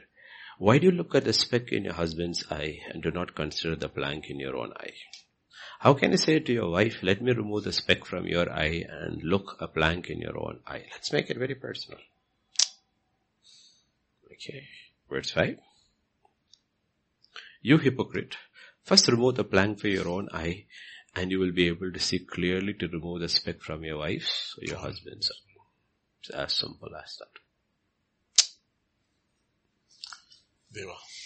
And this is a basic problem. Because, let me tell you, experience as pastor, counseling for so many years. If you talk to a man, or if you talk to a woman, any marriage, anywhere in the world, who's going through counseling, how are things? The wife will say, ah, things are much better because my husband is behaving better now. If you ask the man, he will say, things are much better because my wife is behaving better now. So they always thought the problem was with the other one. Wow. I never thought there was a problem with you. I mean, if we were to change, house would be happy. But that's exactly what God is saying, you hypocrite. Oh boy. He says, when you stand before me, I will tell you, you are the problem, to the man. When the woman stands, he says, I will tell you, you are the problem. You are the problem. Oh boy. That is how you have to look at it. God is saying, he's not saying judge, judge not. He's actually judge yourself. Judge yourself and correct yourself. Each one keep judging yourself and correcting yourself. And he says, you know what, it will change. It will change. And that is where the problem actually, when I look at it, that's where the problem comes. Almost ninety-nine, I'm not a ninety-nine, why should I say ninety-nine? After Jesus died and rose from the grave, one hundred percent of every marriage issue can be solved. Jesus said, even adultery, the most serious case in a marriage, he says, it's because of the hardness of your heart. If you think it cannot be solved, it's only because of the hardness. Not, it's not impossible. If you were to forgive, even that I will restore. There's nothing possible in a marriage that cannot be solved. If it is not solved, it's because You got a plank in your eye and you're forever pointing at the speck. Both parties. It's as simple as that. I'm telling you very, very, very seriously. And because that is happening over there, you know what? You're missing God's purpose entirely in your generation. Because you're simply... I mean, your prayers are not even answered. You may pray. I'm not saying answer. Your prayers are not even heard. God's not even hearing your prayers. Even for others. Forget about yourself. We'll say, okay, I'm going to pray for others. But he says, I don't want to hear your prayers. I don't want to hear your prayers. First put that right. Put that right. Okay, put that, and it's a very serious thing. So you know what the most, the, the, the army, like the great saint said, the army of the Lord marches on their knees. Meaning, the army of God on earth are those who pray. And the devil is very smart. He says, you know what? Okay. Hamstring this them. House, hamstring them, hamstring them, hamstring them, hamstring them. I hope they never understand. If they pray, things will happen. So hamstring them. Let, after that, let them pray. I know you won't hear. I will give you scripture. First Peter chapter three. Verse seven. Verse seven. Got it? Husbands likewise deal with them with understanding, giving honor to the wife as to the weaker vessel and as being heirs together of the grace of life, that your prayers may not be hindered. Now don't take it and think it's, a, these are all principles. Otherwise to have a meek and a lowly spirit is only for the woman. No, it's principles. It's principles. Okay. The entire chapter three is talked specifically to marriage, but every word in that is a principle. Wives, submit to your husband in all things. If some of them do not believe, without a word, they can be saved when they see your submissive and reverential behavior. I can re- rewrite it and says, husbands, be very kind and compassionate to your wife. If she does not believe, when he sees, she sees your kind and reverential behavior, she may be saved without a word. It's a principle. These are principles. Oh, yeah. Okay, mm. These are principles. In the same way, a meek and a quiet spirit of exceedingly great value. What, only in women or not in men? Jesus said, learn of me, I am meek and lowly. So now coming over here, God is saying, you know what? Live with each other. Let's take the husband out there and the wife out of there. Couples, likewise, dwell with each other with understanding, giving honor to one another. One another. Because we are living in a different age. We are not living in the age when this was written.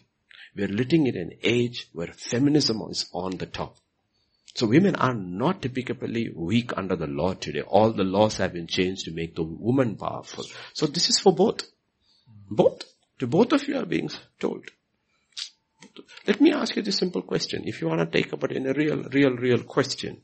If there is a marriage and a split and there is a custody battle, who's the one who's in trouble? The woman or the man? The man. So under the law, the woman is no longer, physically she may be weak, but under the law she is not a weak person anymore. Okay, the law has been changed, but we are not looking at that. What God is saying, look at the principle over here. He says prayers get hindered. Prayers get hindered. In the home they get hindered. And that's why he had said, you know what?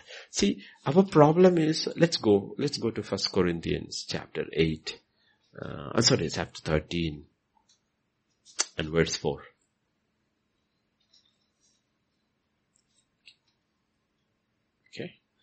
Why did I say, I, why did I bring four to eight, we can put it. Why did I say it is okay? Because when they, when a couple fights, when a couple fights, the word that will be used and the complaint that will always come is that, you never love me, you don't love me, you hate me. The problem is, people don't even know what love is. Hmm. Love is an emotion now.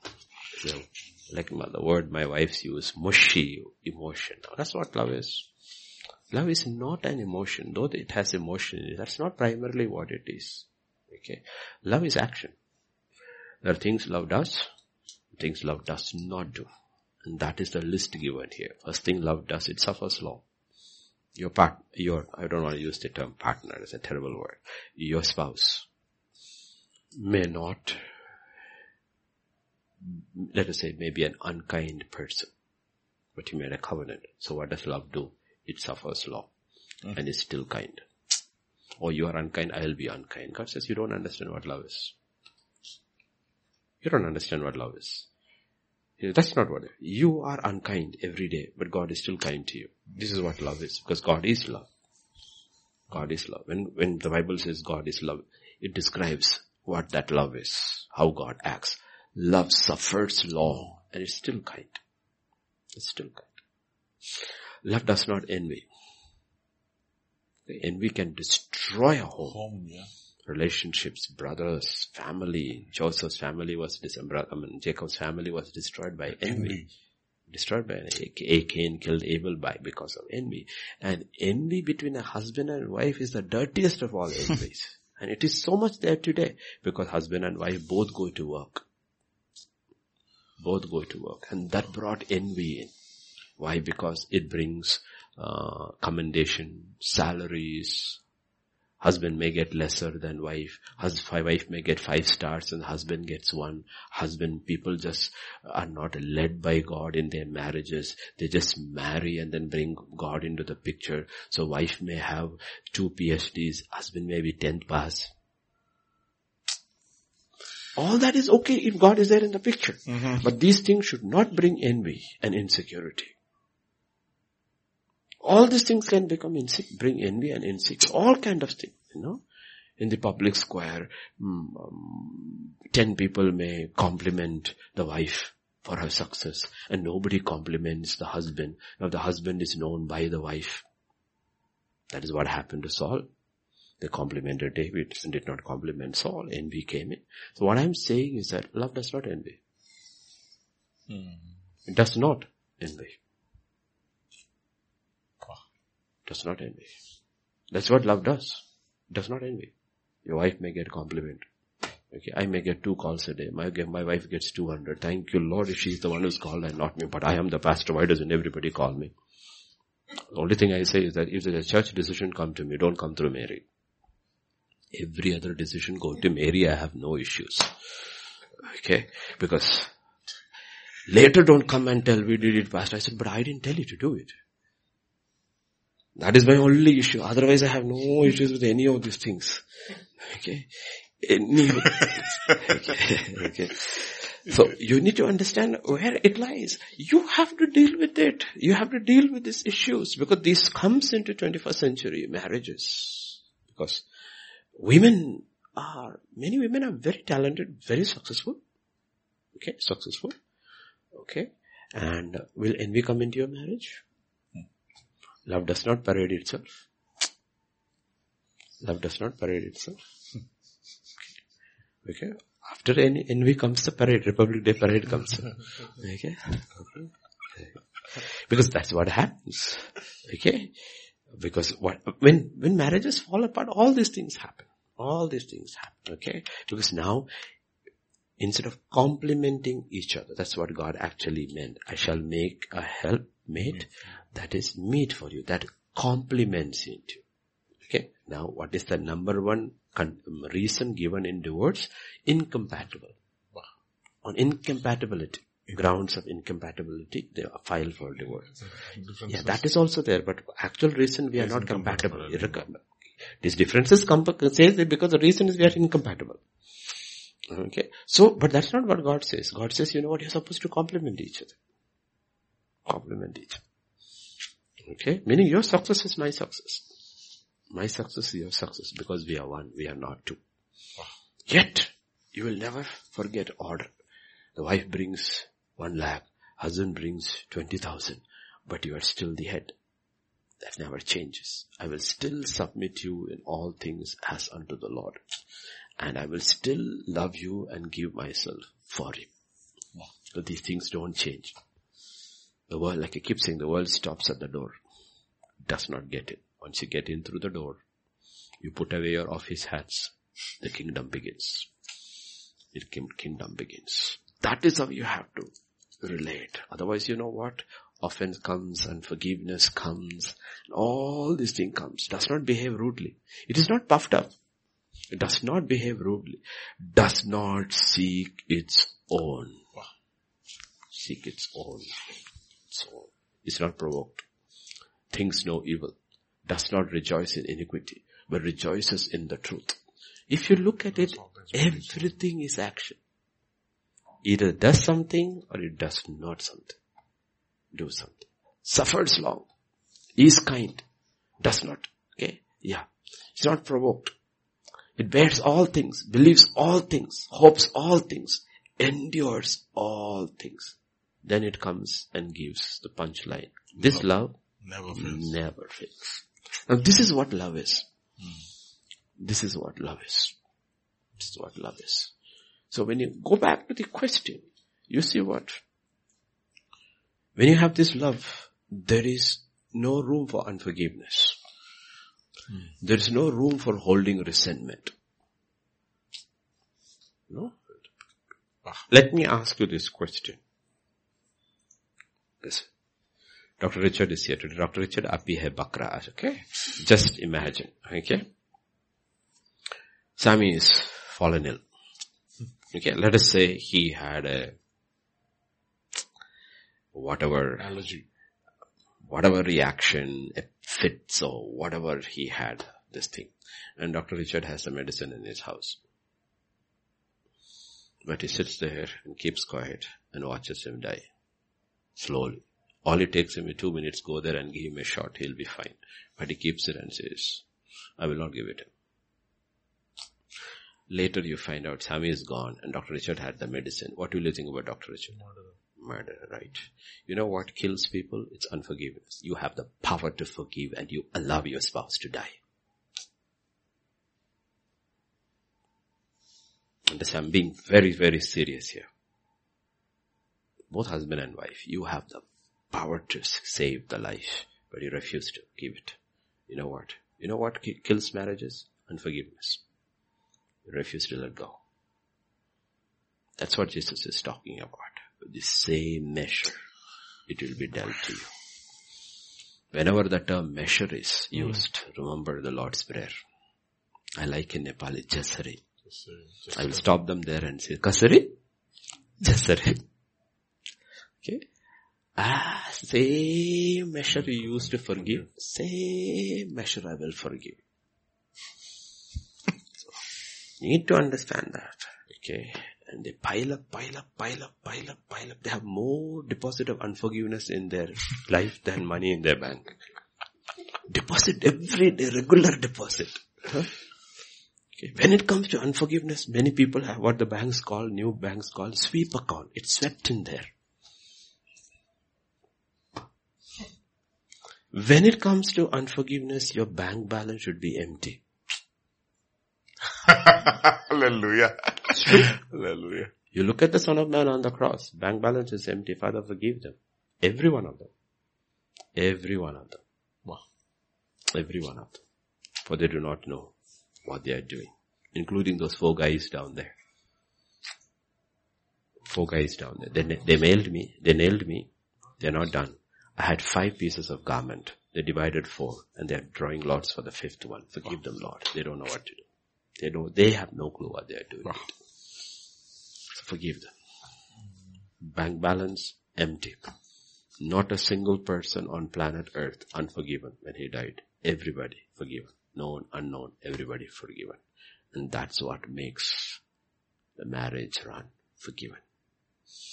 Okay. That's what Bible says. Love covers. Multitude of sins. Multitude of sins. It covers. It covers. Okay, and that's how life, that's how it works. And if you don't bring that oil in, marriage won't run. No? Two murderers living in one house.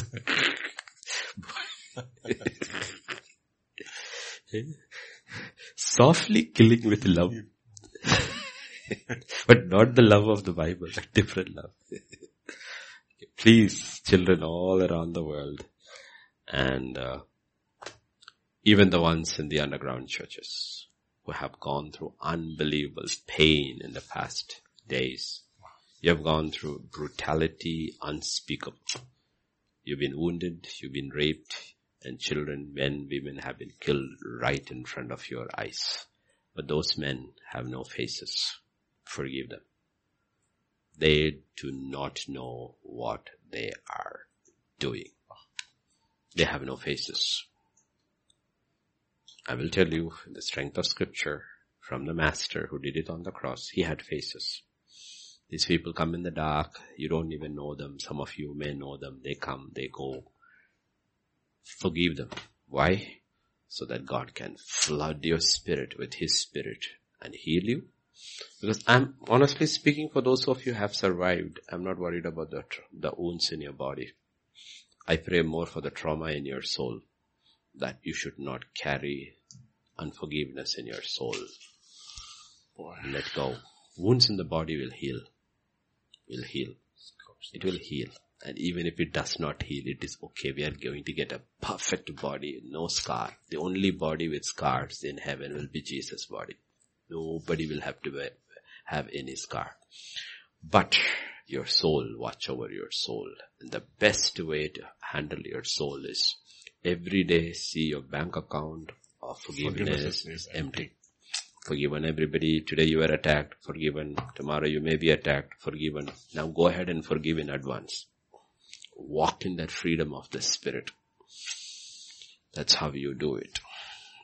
Okay? That's how you move. It's highly, highly dangerous. Okay, because then we are vulnerable. We are like what we use, uh, clay in the enemy's hands. He molds us in whichever shape he wants us. We are supposed to be clay in the master's hand. Hmm.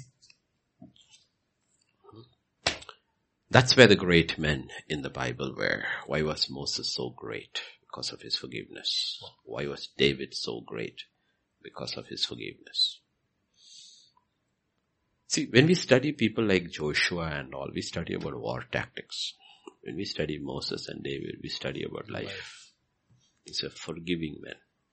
Unbelievably forgiving man. So these are special category people who understood the heart of God and they forgave. They forgave. Though they were sinned against, and when David was unforgiving in his act, not even forgiving, when he dealt with Uriah, and that's why God was so upset. So upset with him. Why was God so upset with David over that act when other kings did worse things? He said, you know what, David, you on earth for the next till I come will reflect my heart to people, and what you did was terrible. Mm. You did was terrible. Mm. I wanted your character to be untouched. You are like my son. What a forgiving man. How could you do this? How could you do? That's why that illustration is given to Nathan. There was a rich man with so many sheep and lambs and all this thing. And there was this poor man with one this thing. And this rich man takes the poor man. What kind of an act is that? How could you be so hard-hearted? Hmm. That's what he's talking about. So get those pictures in. Yes, Pastor Vijay, we have time to handle one more question. Or we stop now? I will stop. We'll stop. eight o'clock, we'll stop. So, no, we round off. It was a good set of questions. No? Personal, life-changing, serious questions. No? Don't look at the temporal. Whether it is you are living in a good part of the world where there is no persecution. A terrible part of the world where there is terrible persecution. Both are temporal. The liberty you face or the the riches you enjoy in a free world, the persecution, both are temporal. Eternity is coming. So keep your eyes on things that are eternal. And when you stand before God, see, let me tell you about this thing as I close. Salvation is by faith. Judgment is by works. Be very careful about that. Salvation is by faith and faith alone in the work of Christ. When we stand before God, judgment will be by our personal works. That's where the books are opened. Books are opened. Everything in the book where we have not forgiven will be written. It will be there. Like we say in India, competitive exams, there will be negative marking. Hmm. there will be negative marking. So the simple thing is that let go. Honestly, if you let go in your heart, you know, it's very easy to be normal. Even if the other person, you are free. You are free. Okay? Unforgiveness is the poison you drink to kill somebody else. Mm. Just let go and be normal. You have peace with God. Just do that. Okay? Because homes are weak, church is weak, church is weak, nation is weak. There was a French traveler philosopher who came to U S, I don't know which eighteenth century or something. He says, I wanted to personally visit the U S and to find out how could a young nation become so great so fast. And he writes, I cannot quote verbatim, but he quotes about the, the, the institutions he visited. And he said, I saw this, I saw this, I saw this, I saw this. And then he said, then I went into the church and I realized the strength of this nation comes from the strength of the pulpit. The word is uncompromised, and this nation has risen on the strength of the pulpit. Today, the same nation has gone down because the pulpits went down and people changed. Okay? So, when we speak, we speak the truth. We struggle with the same truth, but we don't change the truth because, oh, I have to preach according to my experience. No, sir. The word of God is head and heels above my experience. It does not. Even if I have not won in a particular area in my life, I will not say it cannot be won. Because mm. the word of God says it, it can, can be, be won. It can be won. So the word of God has been magnified above everything else, every situation. So we will stand there and we will preach the word of God, and the word of God gives us hope.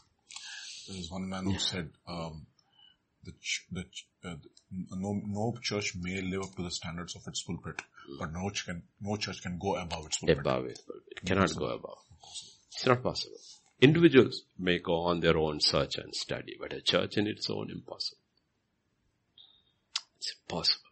Okay? So take all that you heard to heart and practice it today, not tomorrow. Amen. By tomorrow, heart will get more hardened.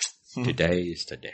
Amen. Okay, and let me tell you as we are close, because we are talking about men and women are different. Okay, men and women are different, and that's what the Bible says of uh, living with your wife with understanding. I would put in the same token, wives, live with your husband also with understanding. Okay, no, I want a written apology. It doesn't work like that. Know your husband. Husbands say sorry in different ways. Know your husband and accept it. Okay. Communication is more than verbal. More than verbal. So accept that. In the same way, men, accept that from your wife. Okay. And men should be more ready to forgive their wives than vice versa, because the Bible says they are weaker vessels, meaning they're more emotional. So emotions will take some time to settle down. Okay, so as simple as that. Okay, I will just uh, just put your hand over here, Pastor Vijay. Okay, okay. Now a husband who said something nasty, uh, let us say Roshan said something, no he didn't, but said something nasty to Tabitha. Okay, uh, now he heard it and he goes back, and when he goes back, Tabitha is sitting at the table and he just does that. You know what he's saying? I'm sorry.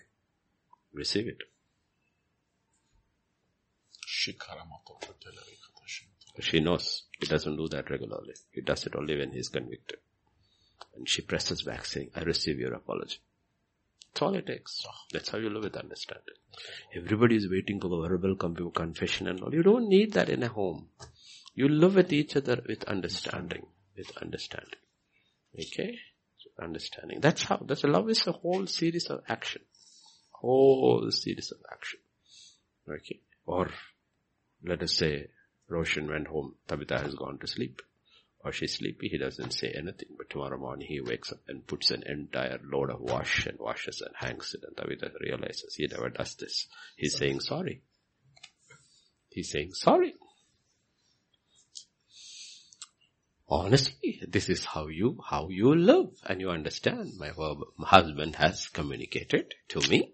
I am sorry. So you know what I am saying? I am also going to communicate to him. I am sorry in a different way. You know what? House is full of action. You don't need a movie, you need to watch a movie. It's full of action. Because each one is giving themselves to others. But the problem is we say, see, this is with God. God doesn't want action. He wants words. He says, what can you do for me? You just confess, because the other fellow is waiting to hear. Otherwise, if you don't say, he will take it, turn it and turn it around. You open your mouth and confess. Your actions won't move him. Your action can't move me. I want words. And I want actions, restitution also. But I want words first. With you, with me, in the spiritual realm, we need words. In the physical realm, with husband and wife, it doesn't have to be words. Communication. Words are there. Words are there. And you know, once you have non-verbal adjusting, you know, after that, you suddenly realize you are able to converse and the whole thing is forgotten. Exactly. It's, it's, it's all organic. Yeah. That's how you live. That's how you live. Keep clean sheet, I'm telling you. Otherwise you're mad. And we don't have time for this, because times are coming. It's going to be very, very difficult times. Only God can take homes and churches through. And if God cannot take you, we will fall apart. Homes will fall, individuals will fall apart, they will fall away from faith, because the what is coming, nobody will be able to withstand it if God is not for you. So the simple thing is that make sure God is for you. The first thing you need to do for God to be with you is forgive, forgive one another. As Christ has forgiven us. Amen? Yes, Pastor Vijay. Close in prayer.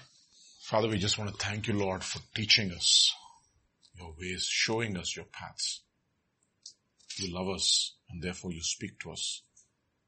Commandment is lamp, law is light, the proofs of instruction are a way of life. I pray, Father, that, Lord, we will stay, go back to that straight and narrow path. And even as we heard this evening, O Lord, we will walk in forgiveness. We will make a conscious decision, O Lord, to forgive and let go, so that, Lord, you can flood us with your love and with your Holy Spirit in our lives and make us into a blessing. We thank you once again for this time. Lord, even as we, Father, wind up this day and, Lord, prepare ourselves for tomorrow, I pray, Lord Jesus, that you would grant us another day, O Lord, so that we can continuously prepare us, prepare ourselves for your coming. We thank you, we praise you, we give you glory. For in Jesus' mighty name we pray. Amen. Amen. Amen.